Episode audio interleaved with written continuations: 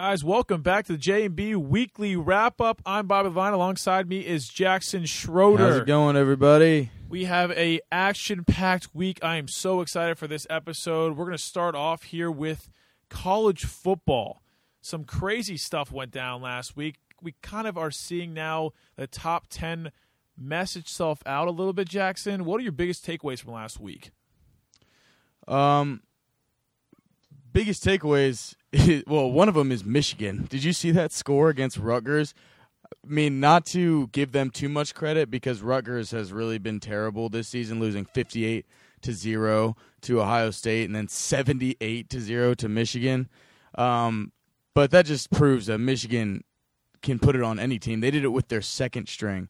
Another big takeaway was Washington. The Huskies doing it week after week. They put up big numbers on Stanford last week. This week they put up 70, 70 points on the Oregon Ducks.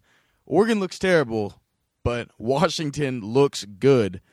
Last lastly, that Houston loss against Navy. Navy's only got one loss, but this looks bad for Houston, who everyone everyone was really high on going into this season and throughout the first 6 games up until this point. The problem I have though with the Navy loss, everyone's going to be like, "Oh my goodness, how did Tom Herman lose this game?" You have to understand Navy runs a triple option. It is the hardest offense to stop when you have only a week to prepare.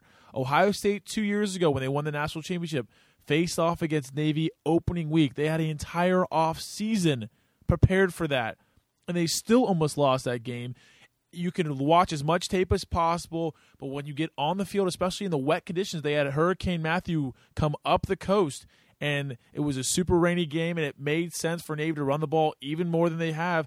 Houston, they could do it both on the air grade and on the ground, and they had to stick to the ground for more than what they wanted to. Navy got out ahead in the second half, and they never looked back. Huge win for the Navy. Shipman I wouldn't hold that loss too heavy on Houston. They come back later this season and they end up pretty well. They end up facing Louisville that second last week. Louisville is still with that one loss, ranked seven right now in the AP. We'll see when the first BCS or excuse me, the college football playoff rankings come out. We'll see how high they are because if Clemson keeps winning, that Louisville one loss is going to be very, very nice in the voters' eyes. That's right. And I was really looking forward to this being two undefeated teams going up against each other at the end of the year. And it doesn't look like it's going to be that way, but the way things are shaping out, I could see a one or two loss team easily making their way into the college football playoffs. I think that game late in the season is a big game that everyone needs to watch out for because I still think that either the Cardinals or the Cougars are making it into the college football playoff. Yeah, I mean that game's going to have college game day at it for sure. Another takeaway I had was that Tennessee Volunteers in the SEC East. Finally, the magic ran out on them very late in the game. They had a great comeback, an unbelievable one against Texas A&M, forced overtime, and in the first play of double overtime, throwing an interception there, uh, ruining that perfect season so far for the Volunteers. Also, late on Saturday night, I don't know if you saw the Florida State Miami game. Miami came all the way back, tied, excuse me, had a chance to tie with an extra point and had the extra point blocked. I don't think I've seen that in a long time where the extra point is just a chip shot, can't get it over his offensive lineman, and uh, Florida State shocked the world in that one. I don't know where to put Florida State. Well, I think this matchup was just another example of being having been there. Like, um, excuse me, like Clemson and Louisville uh, when that game happened. I think Louisville is the better team in that matchup. I think Miami is the better team in this matchup. I say you put Miami against Florida State and they win eight out of ten times. And uh, I just think they haven't been there yet. Brad Kaaya is an insanely good, insanely athletic quarterback that can really lead this Miami team very far. I think Florida State's going to be one of those teams this year that can win every game and they could lose every game with their talent. I think Miami's going to get a little chip on their shoulder after this loss, and they're they're going to win out. I'm going to look at one game that happened at noon on Saturday. That's the Red River Red River rivalry, excuse me, against Oklahoma and Texas. Charlie Strong is on the hot seat as ever, getting beat. Fair, I mean, I, the five point loss isn't bad, but Oklahoma put up 45 points on the Texas defense. Charlie Strong's supposed to be a defensive minded coach. He's given up 47 to Notre Dame. He's given up 50 to Cal, 49 to Oklahoma State, and now 45 to Oklahoma. He's got to get a turnaround. He's two and three right now. I say by the end of the season, he's fired and done there. Well, I could definitely see that. If you just look at this score from what Texas has been the past few years, I'd say this is a good game for them. They sit at two and three. They were two and zero to start the year. They beat Notre Dame. They they carried him off the field. They put him on the shoulders. Charlie Strong. I- they beat UTEP, and then they get beat by Cal at Pac-12 at night. Then get absolutely murdered at Oklahoma State, and then the Red River rivalry in uh, the Cotton Bowl. They get beat forty-five to forty, and they were coming back the whole second half. They were down. That's true, but you look at who Oklahoma is, and you look at how they were in the college football playoffs last year, and th- and you were saying even last week how they could be a very good team to look out for this year. Putting up 40 points on this Oklahoma team, I don't know if that's a statement against Oklahoma or against Tech or or a- what. I mean, I, I think this is a good performance for the Longhorns. Um, Charlie Strong, I could see him being But fired. good good performances can't get you somewhere at a great program like Texas. They're not great right now, but having that Texas name on your logo, on your jersey, that stands out ridiculously higher than it would for Iowa State or losing a cow. Cal hasn't been good for years in football since Aaron Rodgers. No, that's true. I mean, I Texas has been struggling through the past five years or so, ever since Colt McCoy was there, really. Yeah, 09. But if you look at all these free agent coaches, Charlie Strong's out of there. Who's who's in? Okay, so here's what I have. I've got a couple programs to keep an eye out, and a couple coaches from those programs that should get big name coaching jobs somewhere else. Just has not fit as it has in the place they've been for a couple years. Number one, I've got Notre Dame. I've got Chip, or yeah, excuse me, Kelly. Um, he's going to be fired by the end of the year. Notre Dame is not playing well. They just lost to uh, North Carolina State, ten or thirteen to three, I believe it was the final score. He's going to be on his way out. So Notre Dame's going to have an opening. Charlie Strong's going to be out in Texas. Les Miles is already out in LSU. I think USC's head coach uh, coaching job is going to open up very soon. And also keep an eye out on Oregon. Mark Helfrich, you just named it earlier. How Oregon got beat so bad. It was all Chip Kelly's guys before he came in. He Chip Kelly went to the NFL. Mark Helfrich took over two years ago. He had Marcus Mariota and that loaded offense. Took him all the way to the national championship, the first ever final college football playoff championship, and got absolutely manhandled by Ohio State and has never been the same since. Last year, thought they could turn around, did not get the thing going, get the train going at all. And then this year, the defense looks absolutely pitiful.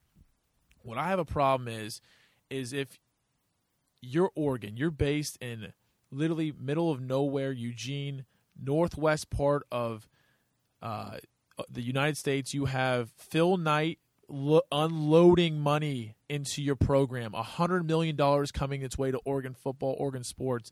You're paying him three million dollars.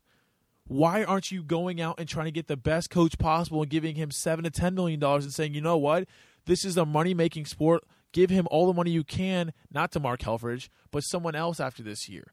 I'm looking at you can get Kelly from Notre Dame. He is a winner. He doesn't have the players. What's his Dame. problem at Notre Dame? Why can't he recruit like he did at Oregon? it's hard. You have to get very smart kids to go to Notre Dame, and it's not the same as a big name school, say in Alabama, where everything revolves around you. Notre Dame's panel is the large part of the United States. It's not just Indiana rooting for Notre Dame. You have the NBC network, so you can be in California watch Notre Dame Fighting Irish play on every Saturday. So it worked out in the beginning because he left Cincinnati from a small time at the time Big 12 school. Then they went to Independent, who plays everybody with a good schedule, and got his recruits, and they won the games against the mediocre opponents they played. It just isn't working out now. The the quarterback play is not up to standard with Kizer. If he goes somewhere else and starts fresh, I think he's, he he blossoms into what he can be, Kelly, and what it was a couple years ago when they were going to BCS bowl games after BCS bowl games. Uh, and also, I would expect Les Miles possibly to leave LSU and go up north, maybe to Notre Dame, and then you have to look out for Tom Herman leaving Houston and going to Texas. I think it'd be smart for Tom Herman to leave Houston and go to Texas. You can only do so much with this with what he's given at Houston, and he would be welcomed with open arms to Texas. The Texas fans would love to have him there to get the Longhorns back on top, getting them to go to national championships, BCS bowl games, make the college football playoffs like they used to. And uh, I think that would be a good move for Tom Herman. Um, get away from get away from that non-power five conference program. Oh, I mean, absolutely. Tom Herman's a winner. Everywhere he's gone, he's been a winner. Charlie Strong's been at Texas for a couple years. Two years ago, they finished six and seven. Last year, they finished five and seven. Now they're two and three. That is not what you want to see from a Texas Longhorn football squad. Tom Herman went to Houston after he won the national championship with Ohio State and had the bar set as okay, we're going to give you a couple years. We'll see how it works out. He blew the roof off the program last year, making them go to a New Year's Six bowl game, end up beating Florida State, a team who was in the Final Four the year before and a national champion the year before that, blowing them out of the water. So everyone's like, okay, Houston's the real deal this year. We'll see how good they are after they play Oklahoma, who was in the Final Four last year, and then they beat them down week one. Everyone's like, oh my goodness this guy's the real deal, Tom Herman. Every single big name Power Five conference head coaching job available has been probably calling him for the last several weeks, trying to get him to go. He just signed a long extension with uh, Houston. Houston playing it the smart way, realizing what kind of gem they have on the offensive juggernaut that Tom Herman is.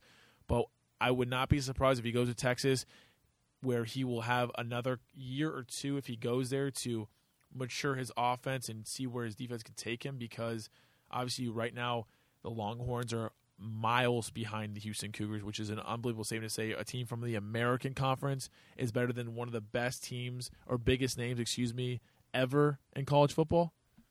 That's right. And I saw a stat um, just last year at the end of the year. And in the state of Texas, the great state of Texas, with the best high school football programs in the entire country, they've got the best recruits. Texas is fourth on the Yeah. list of five with those recruits. They used to be number one. They were number one for for so long, and now they're number four.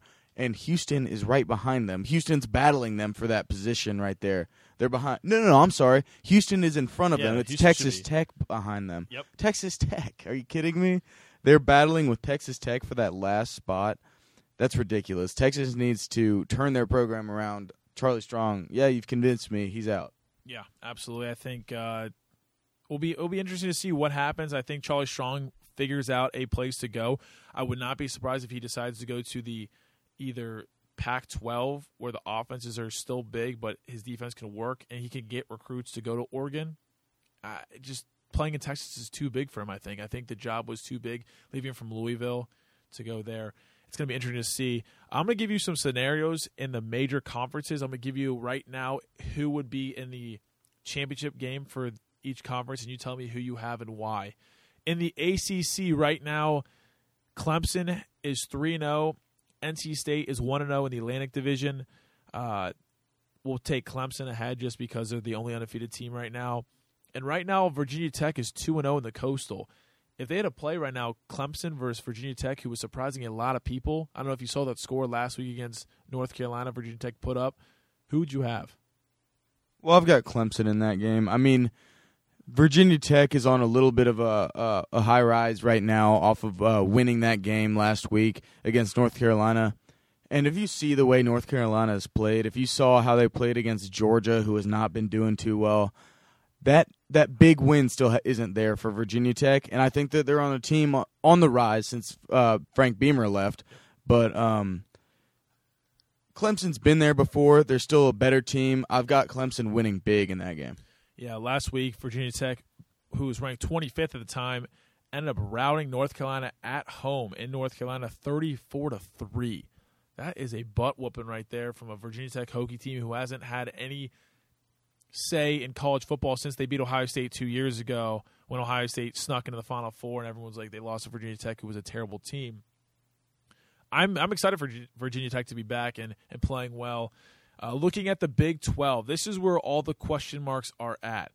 There are only two teams left that have a legitimate shot in making that college football Final Four. Baylor is 5 and 0, 2 and 0 in the conference, and then West Virginia is quietly sitting at 4 and 0 and 1 and 0 in the conference. They won 17 to 16 the other week. Um, very ugly play in the Big 12. Obviously, Oklahoma is sitting there as well, but they are have one loss. Uh, they excuse me, two losses. They're two and zero in the Big 12. Who was going to win that Big 12 at the end of the year? They have no conference championship game because they don't have enough teams. But who do you have winning? Well, this is tricky. I mean, it could come out in a lot of different ways. It's so surprising to me that Baylor and West Virginia are the two top teams in the Big 12 right now. I'm just waiting for that West Virginia loss to come. I think it's going to come against Oklahoma. I d- I don't want to say that, but um, they just haven't faced true competition yet. I mean, playing in the playing in the Big 12, you're not going to get that until you face teams like Oklahoma. Oklahoma's going to be that team. Their mentality now, the rest of the season, is just to knock teams out. They want that. They live for that. They're going to live to knock this undefeated West Virginia team off. And um, the same sort of thing goes with Baylor. If Baylor and West Virginia end up playing each other, we'll we'll have to see. They're both teams that should not be undefeated at this point. No one would have guessed that they would have been. Um, I don't know. I'll throw one out there and just say West Virginia. West Virginia. I mean, I'm looking at the West Virginia schedule so far. They beat Missouri week one. That's an SEC opponent, so you have to tip their caps to that. Then they beat Youngstown State. Won't even acknowledge that as a good win. But they beat BYU. BYU is a very weird team. Yeah. So far this year, they've had some very close losses, and they've also, I don't know if you saw last week's score, they beat Michigan State. Huge win for them. Michigan State's completely fallen off, and they beat them in Michigan State 31 14. BYU combined three losses by seven points. Three points to West Virginia, three points to UCLA, and one point to Utah. So they could be sitting there 6 0 as well, but that's a huge win for that West Virginia Mountaineer team. And later this season, they've got uh, obviously the rest of the Big 12 to play. They got Texas Tech this week. It's going to be interesting to see how good that Texas Tech offense is. Good is. offense, terrible defense. I mean, that's what the Big 12 is all about big, huge offenses and no defense. All right, the Big Ten. We've got, before I even say it, Ohio State, Michigan. That's a collision course, third week in November in Columbus, Ohio. I expect both teams to be undefeated at the time. Who do you have coming out of the East between Ohio State and Michigan? Um, I've got Ohio State winning that game. At this point, I just saw a stat line for that. The Ohio State is favored favored by nine points in that matchup.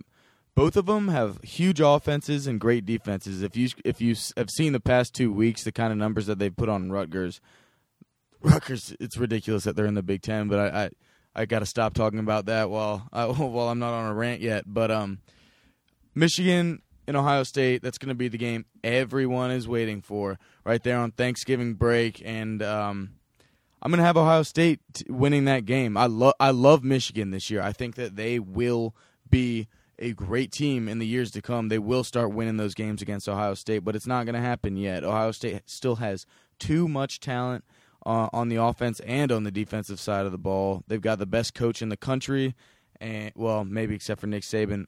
Very arguable though, but they've been there before, and they're going to show this Michigan team that they're not ready to start losing to them again. Yeah, absolutely. I'm agree with you on that. I think Ohio State's too experienced on the offensive side and too explosive. I realize Michigan just gave Rutgers a beating for a lifetime, 78 to nothing. But if you look at it a couple weeks ago, Ohio State beat Rutgers 58 nothing. They took the dogs off. Obviously, you saw Michigan put their reserves in and only throw the ball three times in the second half. Rutgers is so bad. I don't understand why they came to the Big Ten. They're just light years behind every. To, to speak for that, though, everyone's giving uh, Jim Harbaugh a lot of um, uh, criticism for for the putting up 78 points on them, and his response to the, all of that criticism is, "I put in my sh- second string players. I barely threw the ball. I wasn't trying to do this.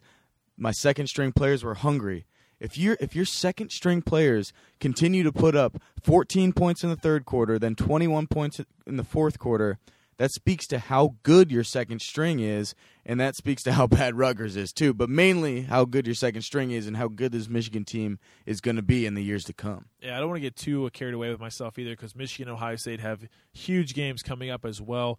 Ohio State this weekend goes on the road to Madison, Wisconsin, and plays the number eight Wisconsin Badgers we'll see how good the Ohio State offense is because Michigan only scored 14 points at home against Wisconsin a couple weeks ago. If Ohio State goes there, they're double digit favors.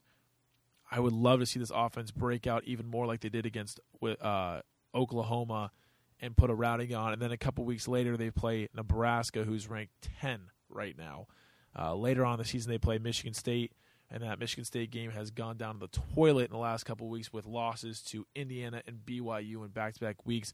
Michigan State is not the team who everyone thought they were going to be this year, and it's very, very surprising. Moving to your conference, though, the SEC, everyone's favorite conference to either talk about or rip on. Tennessee holds the first place in the East at two and one and five and one overall. A and Alabama face off in two weeks for the leverage, the first place in the West. Who wins that game and who takes that West Conference?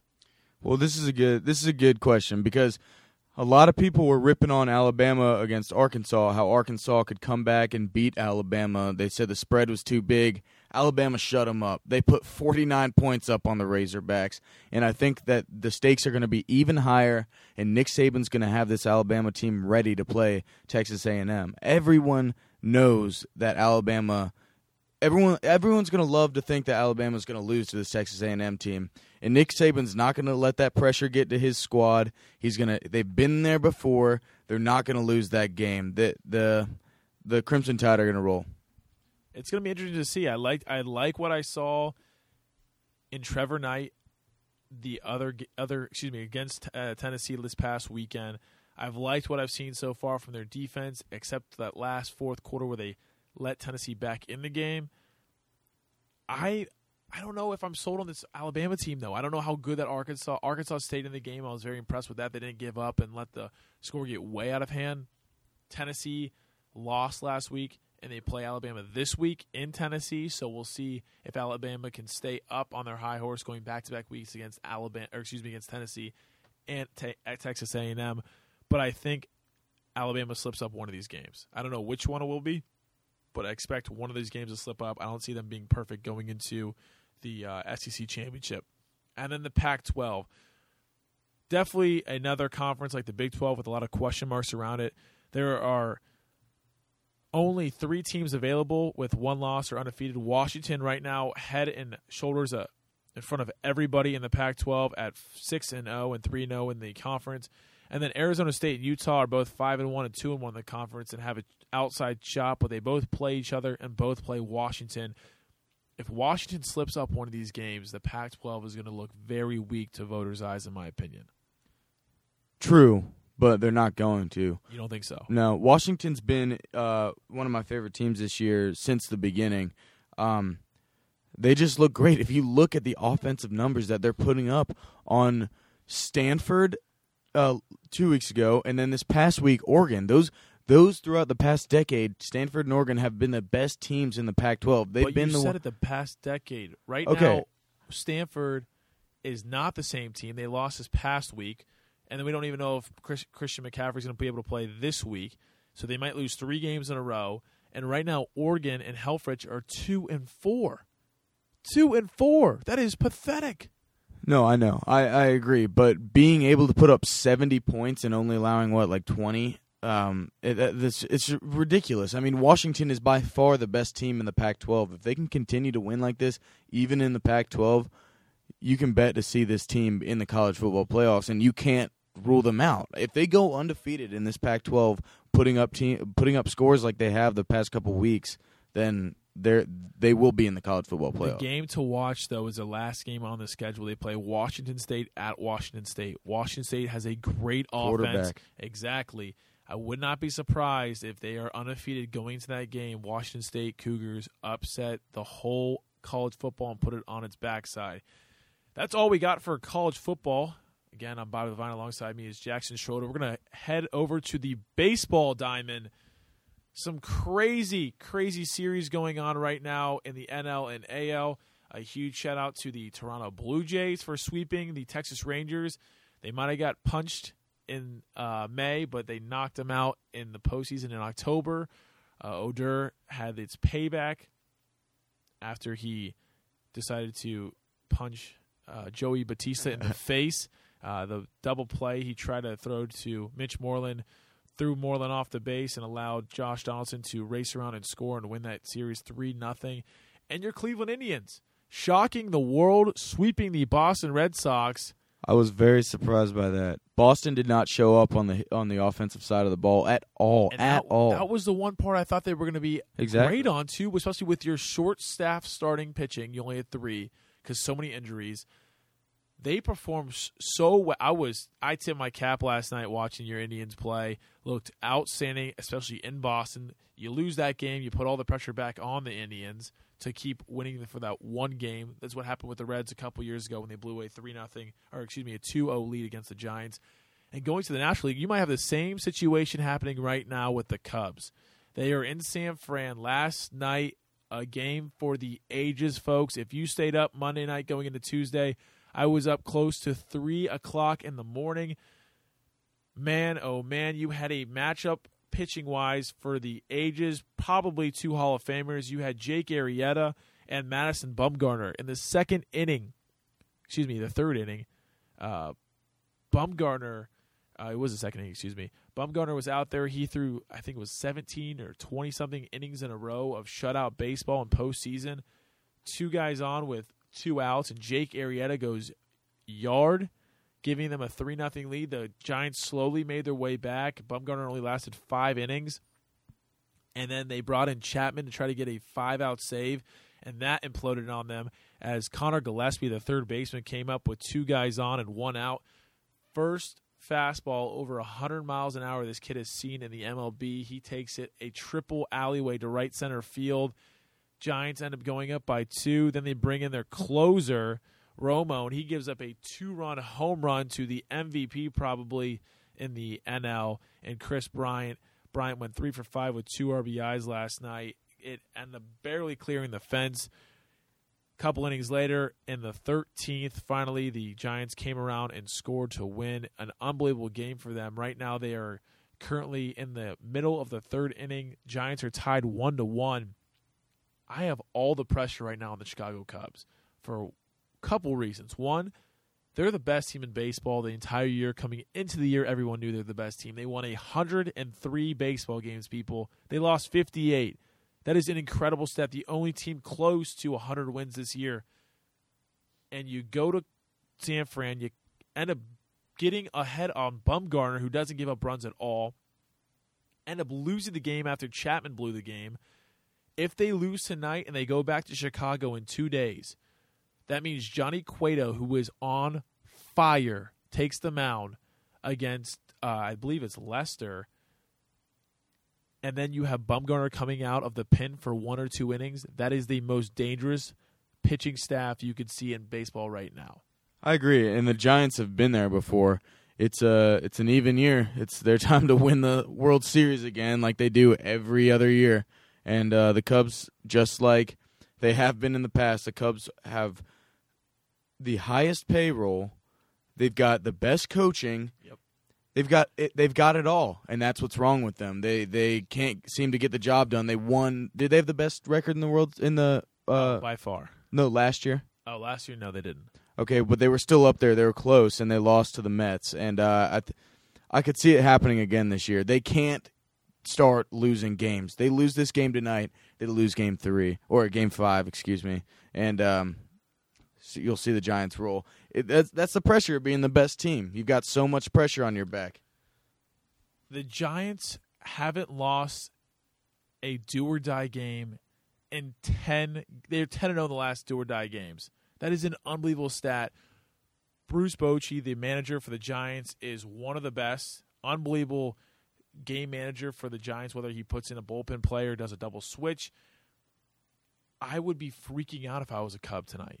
The Cubs offense has been carrying this team, and then when you only put up five runs in 13 innings last night, and you get ahead on Bumgarner, and and your pitcher Arrieta has three of the RBIs, that is putting up a lot of alarms, a lot of sirens going off, and then your best pitcher out of the pen, Chapman, blows his save. I mean, he's a hot as it is. As a closer in baseball, you have to have a short term memory. But when you're in this postseason, you're pitching every night in front of thousands of fans at the ballpark and then millions at home. You know Chapman's got to be thinking what's going on right now in his head. They need to regroup. The Cubs need to regroup. They don't need to pan- panic in Chicago. They only lost one game. They're still up on this series right now. If they can pull away this game, they're going to have a lot of confidence going into the, to the uh, NL Championship round. But they just need to get this game done. The Giants are who they need to worry about. The Giants are the team to fear. The Giants have been there before. The Giants will do it again. And no matter what their regular season uh, record is, they just wanted to make it into the playoffs. Made it into the wild card, slipped right in past the Mets, um, and here's No. their chance. Absolutely. Um, if you go and watch the Giants game, they have the hashtag believe in, not believe land, believe in, because it's an even year. Very- Sounds like they stole it from Cleveland. I don't know. Who cares? And then the pitcher you got to watch out for coming out of the pen with probably the most fire I've ever seen in my life is Derek Law. He is unbelievable. He came in two innings after Bumgarner faced only one over the minimum, struck out two, walked one. He reminds me of Hunter Pence was when the Giants beat the Reds three games in a row a couple years ago. How he got them all in the dugout, was firing them up. Fox Sports One kept showing him after every single inning. He was uh, livid, livid in the dugout, getting everyone all pumped up. I gotta love that. He's a young kid, young young uh, rookie pitcher. Uh, but yeah, hats off to the Giants. And then moving to your Indian series, uh, we saw a legend finally hang up the cleats, maybe, and David Ortiz. What does he mean for that city, and what does he mean for that team? Well, David Ortiz has been the face of the Boston Red Sox since he got to that organization. They've won three World Series under him 04, 07, and 11. And um, everyone loves him in Boston, as they should. I can't believe that the man is retiring this year after the year that he's had. This is the number one hitting team in baseball, led by the man himself, Big Papi. He's hitting over 300. I wish he wouldn't leave this year. Th this Red Sox team is too strong. They could have two. They they have too good of a team, and coming back next year, they'll have just as good as a of a team. You think that there's a possibility he could stay in Boston, Bobby? I do. I don't think there's a chance he walks away the way the Red Sox went out this year and how good they are this year. It's not like last year the Red Sox were dead last. Looked absolutely terrible. They were falling apart. This year they were the best team in the N or excuse me the AL East, which was a very very competitive team. They got three teams in the postseason, two wild card scenarios, and they just couldn't get it done. So you got to. I mean, it's so hard to say. You know what? I'm hanging up the cleats. A lot of guys on the TV were saying, "How are you going to retire in the prime of your career?" I know he's 40 years old, but he's unbelievable. I mean, this whole season he's been batting lights out. He had 127 RBIs, 48 doubles. He batted 315. He's 40 years old. I know all he does is DH, but that is an unbelievable stat. His slugging percentage was 620, one of the highest he's ever had his entire career. The guy just hits the ball. He's a pure hitter. He's a great leader in the clubhouse. For one more year, why don't you come back? I know your kids are still there and you love them to death. You want to spend more time with them. But baseball, being an athlete, only lasts so long. You can do it, all that stuff after it's over. I, I agree. Give us one more year, Big Papi. I hope so. I hope so. So let's go flip down to the NFL before we get Chris Tanner in here. Special guest once again coming in from Tampa Bay, Florida. What were your huge takeaways from last year, uh, last week? Excuse me, NFL. Some huge games went on. We had a couple guys come back from suspension that were pretty big. We can talk about Brady. What was your opinion on that? Okay, I've got a few games to address really quick. Number one is the Patriots and the Browns. Brady is back. He threw for 406 yards and three touchdowns. For you fantasy pickers, if you picked him and waited out these four weeks, good job because uh, you're going to have some big numbers coming your way. The Patriots are back. I could see them easily winning the Super Bowl again this year. Game two, big point. The Eagles have been knocked down to where they should be. Carson Wentz is off of his hor- high horse a little bit. They only lost by one point, but they lost to the Lions. I think the Eagles will settle down after this. They're not going to be the amazing team that uh, their fans uh, wanted them to be after Carson Wentz exploded through at the beginning of this year. They're still going to be a winning squad, not going to be the team that everyone expected after three games. Yeah, I'm agree with you on that. I'm also going to look at the Monday night game that I was very, very surprised. The Tampa Bay Buccaneers were one and three and headed up to Carolina to play the Cam Newton list Carolina Panthers. They had Derek Anderson, who performed very well against your Atlanta Falcons defense just a week ago in that fourth quarter, almost came, brought them back from the dead. Derek Anderson cost them the game. Late there in the fourth quarter, they were driving in the red zone on a third down. He ended up tossing his ball up, which was intercepted by the Buccaneers. And I was just like, why would you throw that ball? You could set up your field goal kicker for a win. On the other side, the Buccaneers, Robert Aguayo, ended up missing two kicks in the same game and had a chance to win the game with no time left. Ended up kicking it straight through, which I was happy for the kid. He's a Florida State boy through and through, and uh, his brother now is kicking out Florida State. Ended up winning them the game. Carolina is one and four, and This they're is- still sitting at 13th in the power rankings. and You really no, it's BS. Absolutely, I- I agree. How do I you agree. how do you have that? My opinion on the Panthers is last year they finished the regular season fifteen and one. They had one loss. Through week five, they have one win. And Cam Newton is a question mark every week now with his head injury. And that's just going to keep coming. Once you get injuries like this, this is going to be a curse for the rest of his career. Look at that division. Atlanta's pulling away with it, and they're not slowing down. I don't see them. I know last year they slowed down around this time. They finally hit the wall and went down because their defense weakened up. But I think Matt Ryan's offense is too powerful this year for them. And I think Tampa Bay obviously is making their way back. This is the first win in Carolina in years. And also, you have Drew Brees and the Saints who can go off any week against you. And if you're not ready, they'll beat you down uh, if you go to uh, New Orleans. Let's talk about that Falcons Broncos game a little bit. Uh, did you watch that game? Yes, absolutely. Uh, do you- what do you think about Paxton Lin- Paxton Lynch's performance in that game? I was very, very disappointed in Paxton Lynch. I thought his play at Memphis last year separated himself tremendously from Siemian, who came from Northwestern. I thought Paxton Lynch is a prototypical NFL quarterback. How big he is? He's like six foot seven. Uh, did not perform well. He just got that defense was all over him. He threw 23 of 35 for 230, 223 yards, excuse me, one touchdown and interception. His he got sacked six times. His QBR was 11. That is pitiful. He didn't get any help from the run game as well. CJ Anderson only had 11 carries for 41 yards. I mean, it was, and then he also uh, Paxton Lynch had two fumbles. Uh, luckily, they recovered them all, but that's not what you want to see from your quarterback replacing uh, Siemian. The man's coming out, starting quarterback as a rookie for the Super Bowl defending champions, the Denver Broncos. Definitely had some butterflies in his stomach. They were home though. You got to step up when your numbers called. I'm like not giving him any excuses. I'm just pointing some stuff out. On the other side of the ball, this Atlanta team, even if their defense slows down, look at their three offensive playmakers here. Well, four. Okay, so we've got we've got Matt Ryan and we and uh, of course uh, Julio Jones, and then as the great quarterback wide receiver duo that can put up big points against any defense.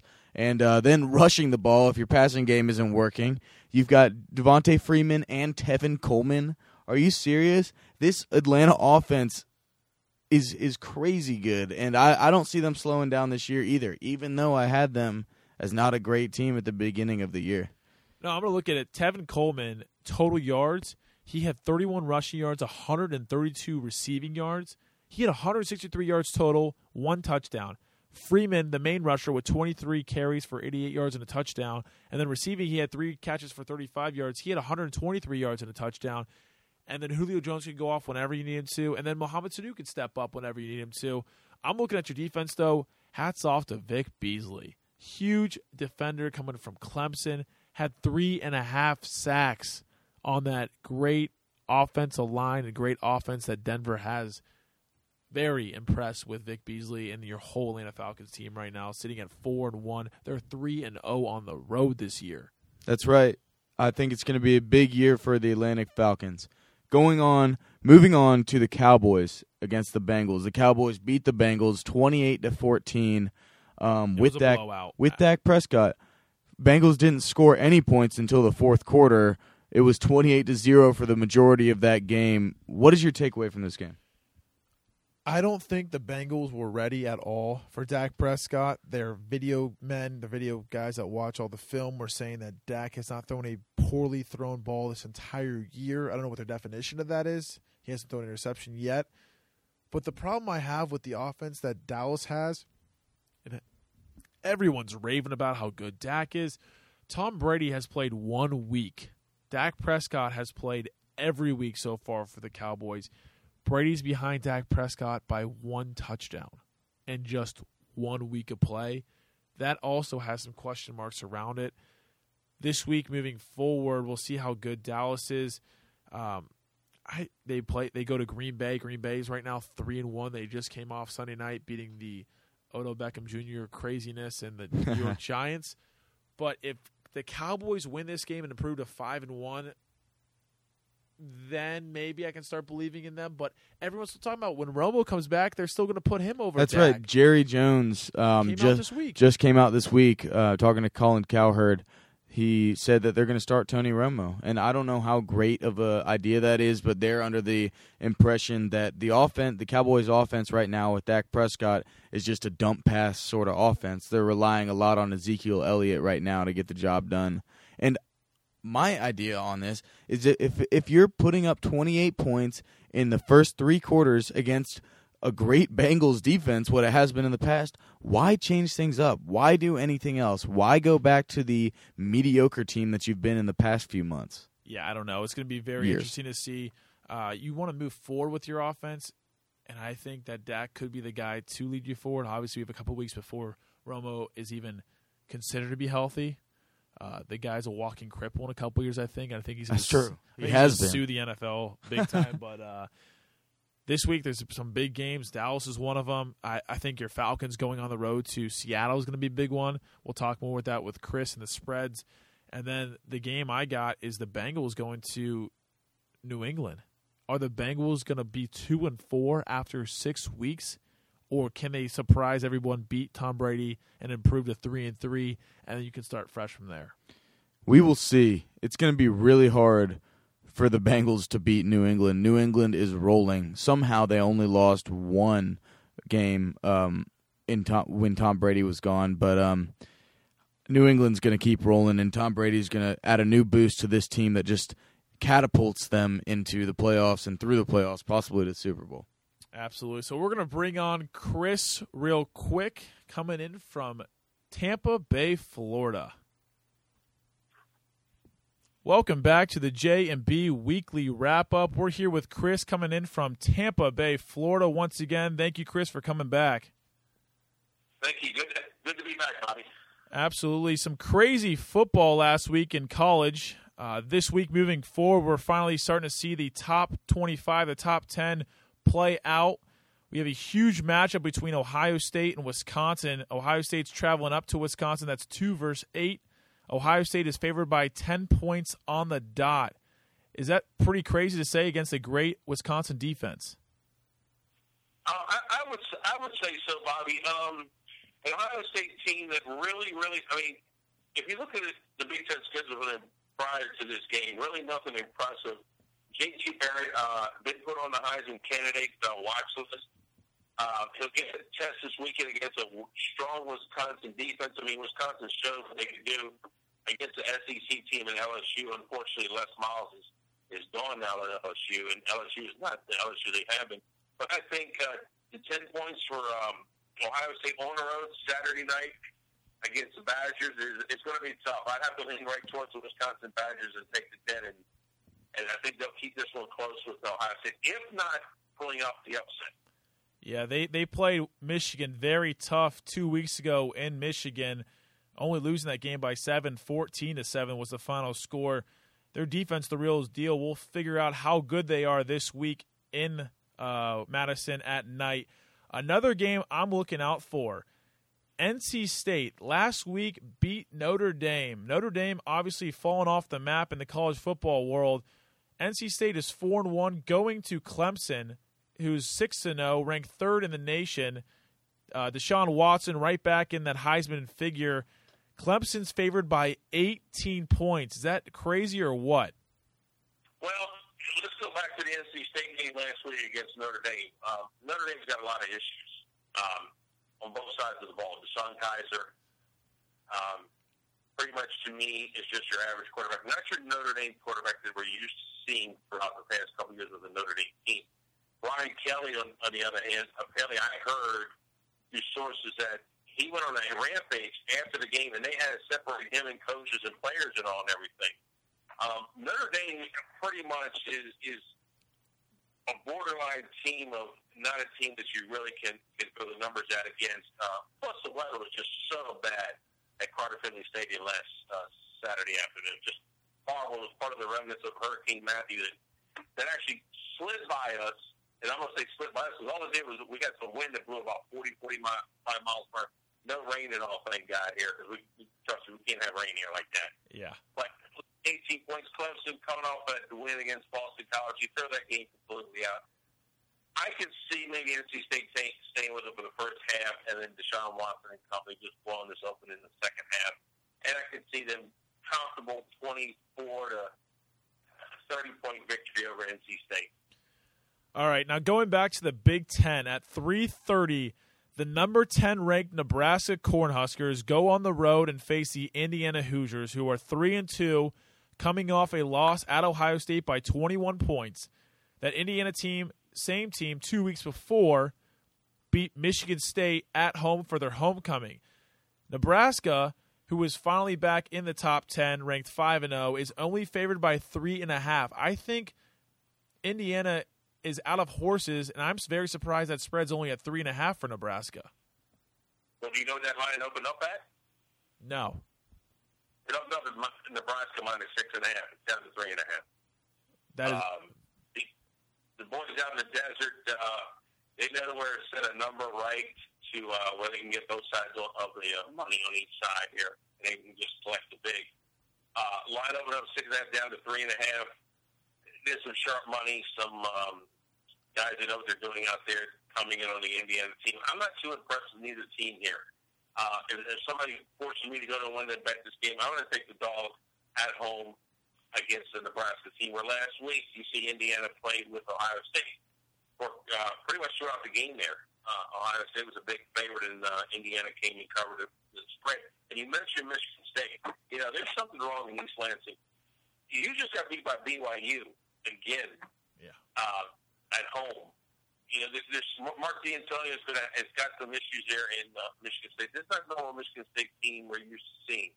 They've struggled at home. They're having problems at home. I, I don't know why. I, I mean, I'm listening to it. We can't figure out why. Yeah. And after seeing this Indiana team, you know, they fed off of the the uh, Michigan State win, hung in with Ohio State. They think the three and a half, probably a safe bet there. But I'm going to throw like a whole lot of money on on uh, that game at all.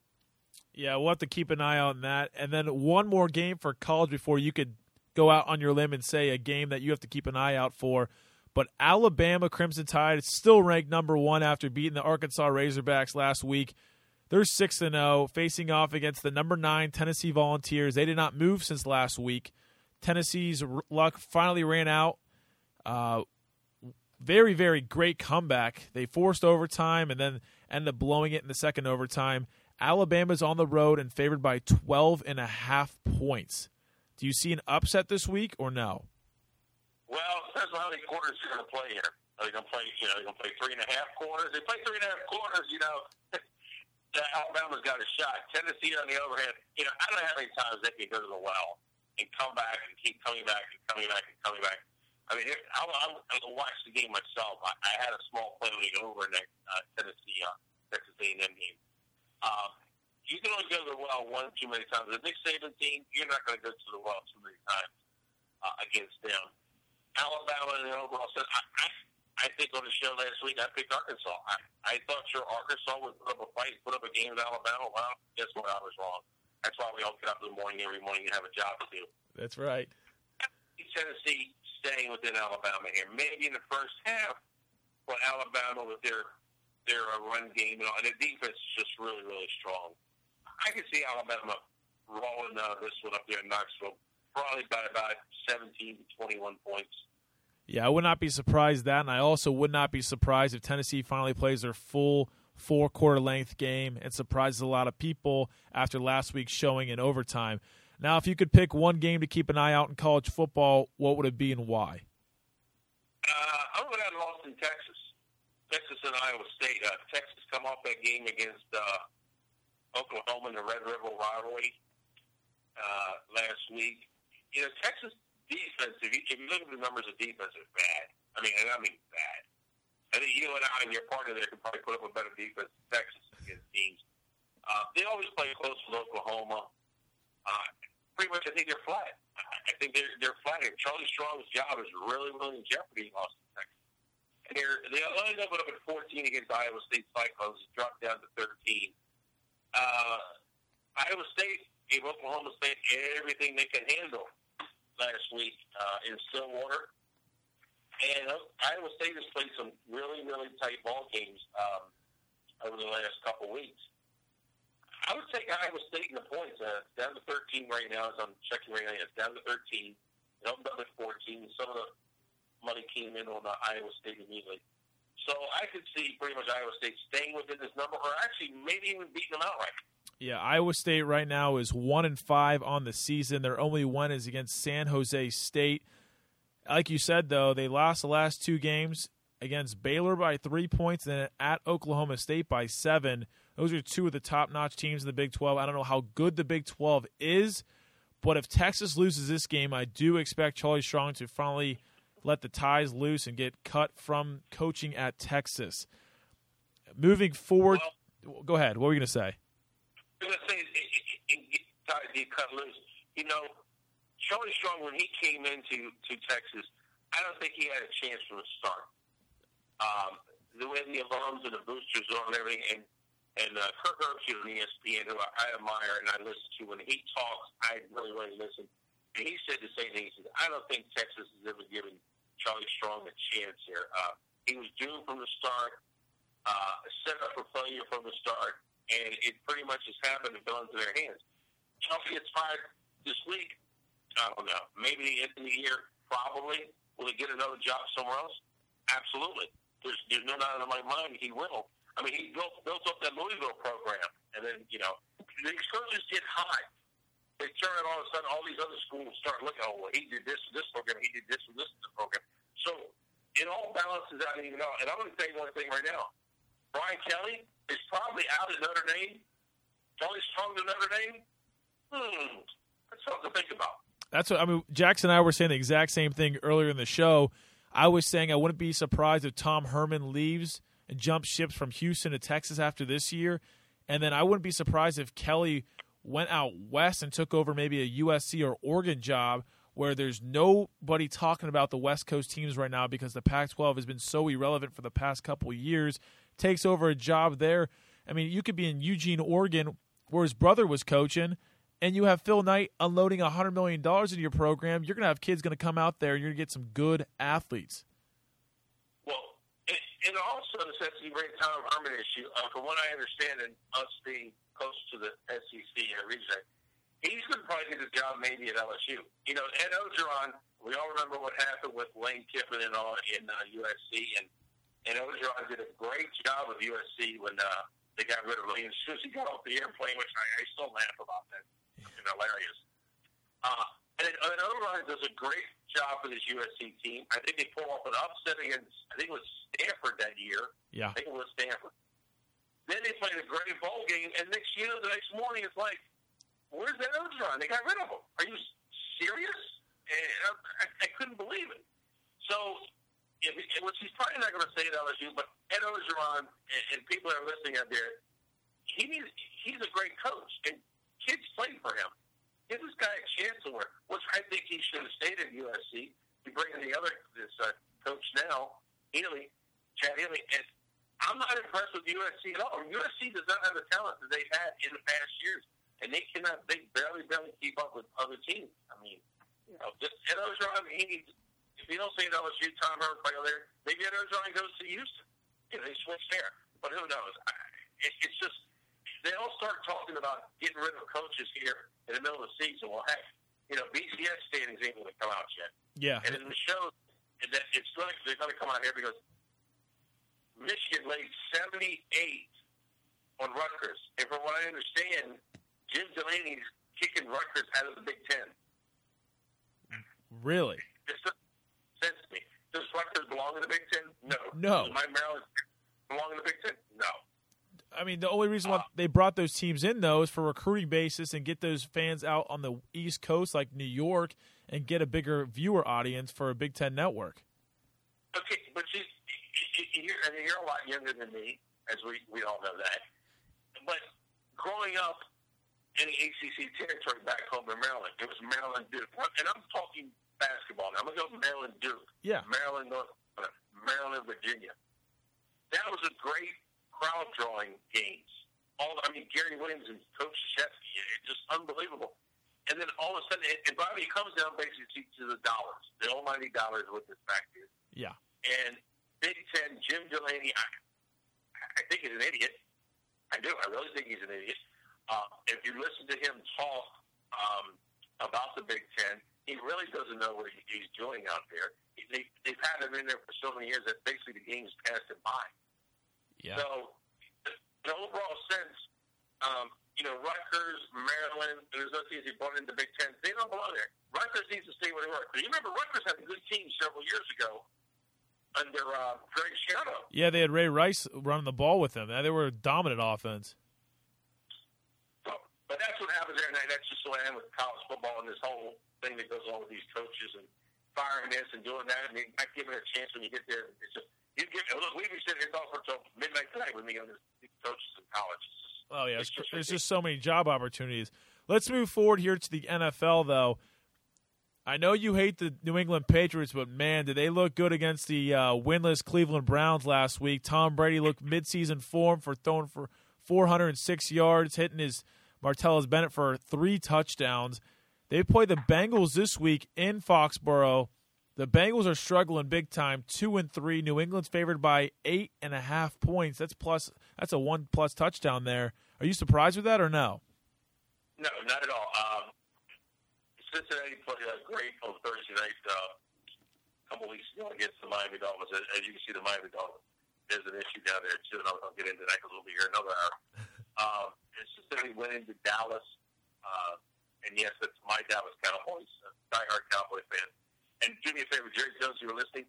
Leave Dak Prescott in there. We don't need Tony Romo. Just leave there. Let Tony sit on the bench. You know, sit on the bench. New England. I mean, Tom Brady. It's what you expected. I mean, Cleveland Browns. Yeah, it was another team, maybe a little bit different, but it's all we expected. And he put on the show. and He performed. He did what he had to do.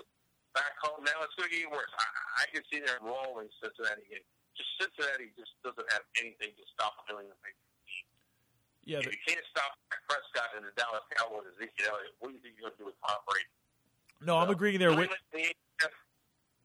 You can keep going to the bank and punching tickets with them. Yeah, no, I'm very impressed with what Dak Prescott and the uh, Cowboys offense did against that Bengals defense. The video uh, watchers for the Bengals said that Dak Prescott has not thrown a single bad pass this entire year. He's going to need to look very, very sharp this week as they go up to Green Bay.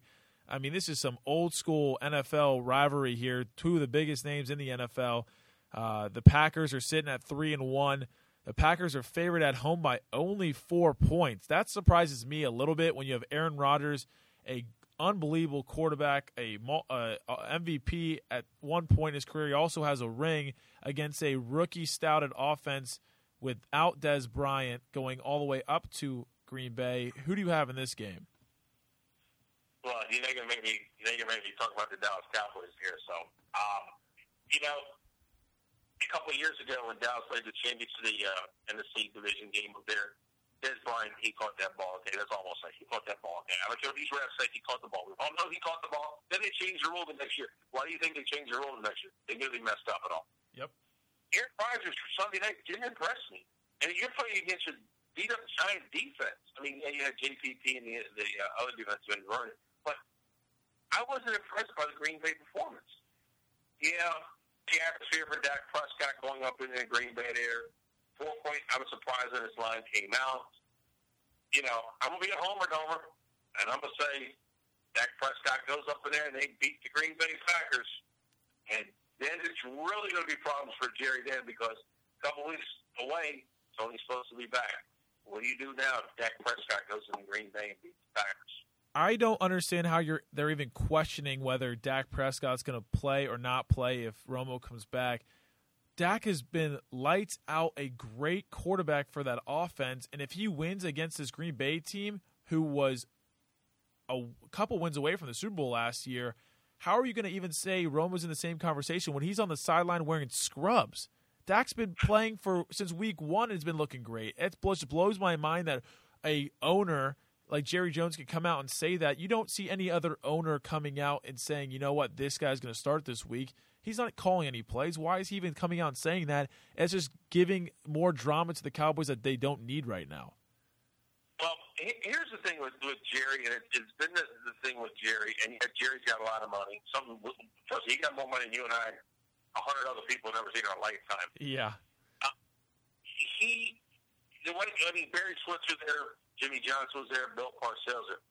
They're not there no more for a reason. Greg Switzer and Jimmy Johnson won Super Bowls there, and they got out of there. Jerry Jones is an owner. He needs to sit, sit upstairs in that office and sign checks and do what general manager uh, owners do. You don't see Bill, and I hate to bring this up. You don't see Bob Kraft telling Bill Belichick what to do and who's going to start and who's going to do this. You don't see a lot of other, other owners in the NFL doing it. This is Jerry Jones, and Jerry Jones likes the limelight and he likes the public figure. Do me a favor, Jerry. Tony Romo is a scratch golfer. Tony Romo qualified for the U.S. Open several times and, and didn't get through the sectional qualifying. He's not playing golf no more. And I play golf three, four times a week. My back bother me? No. Does he have back issues? Yes. If you quit playing golf, you got back issues for not playing golf. You should have back issues and can't play football. That's the thing. Golf, you're just standing on top of a club swinging. It's you know you play you give up golf of back issues. You need to give up football too. You got plenty of money. You got a beautiful wife. Sit back, relax, take your 120 million, and say, "Hey, I'm good for the rest of my life." You don't need to play football with a back problem. That's the way it is. That's how it should be, and you're correct 100%. But that is all the time we have for this week's episode. Thank you so much again for coming all the way in, Chris, from Tampa Bay, Florida. Glad the Hurricane Matthew missed you guys, and uh, and luckily there was no lightning strikes like crazy the last couple weeks you guys had with the Tampa Bay delays. But thank you. Hopefully next week you can join us once again. This is the J and B weekly wrap up. Same time next week, everybody. Thank you, Chris. Appreciate it, bud.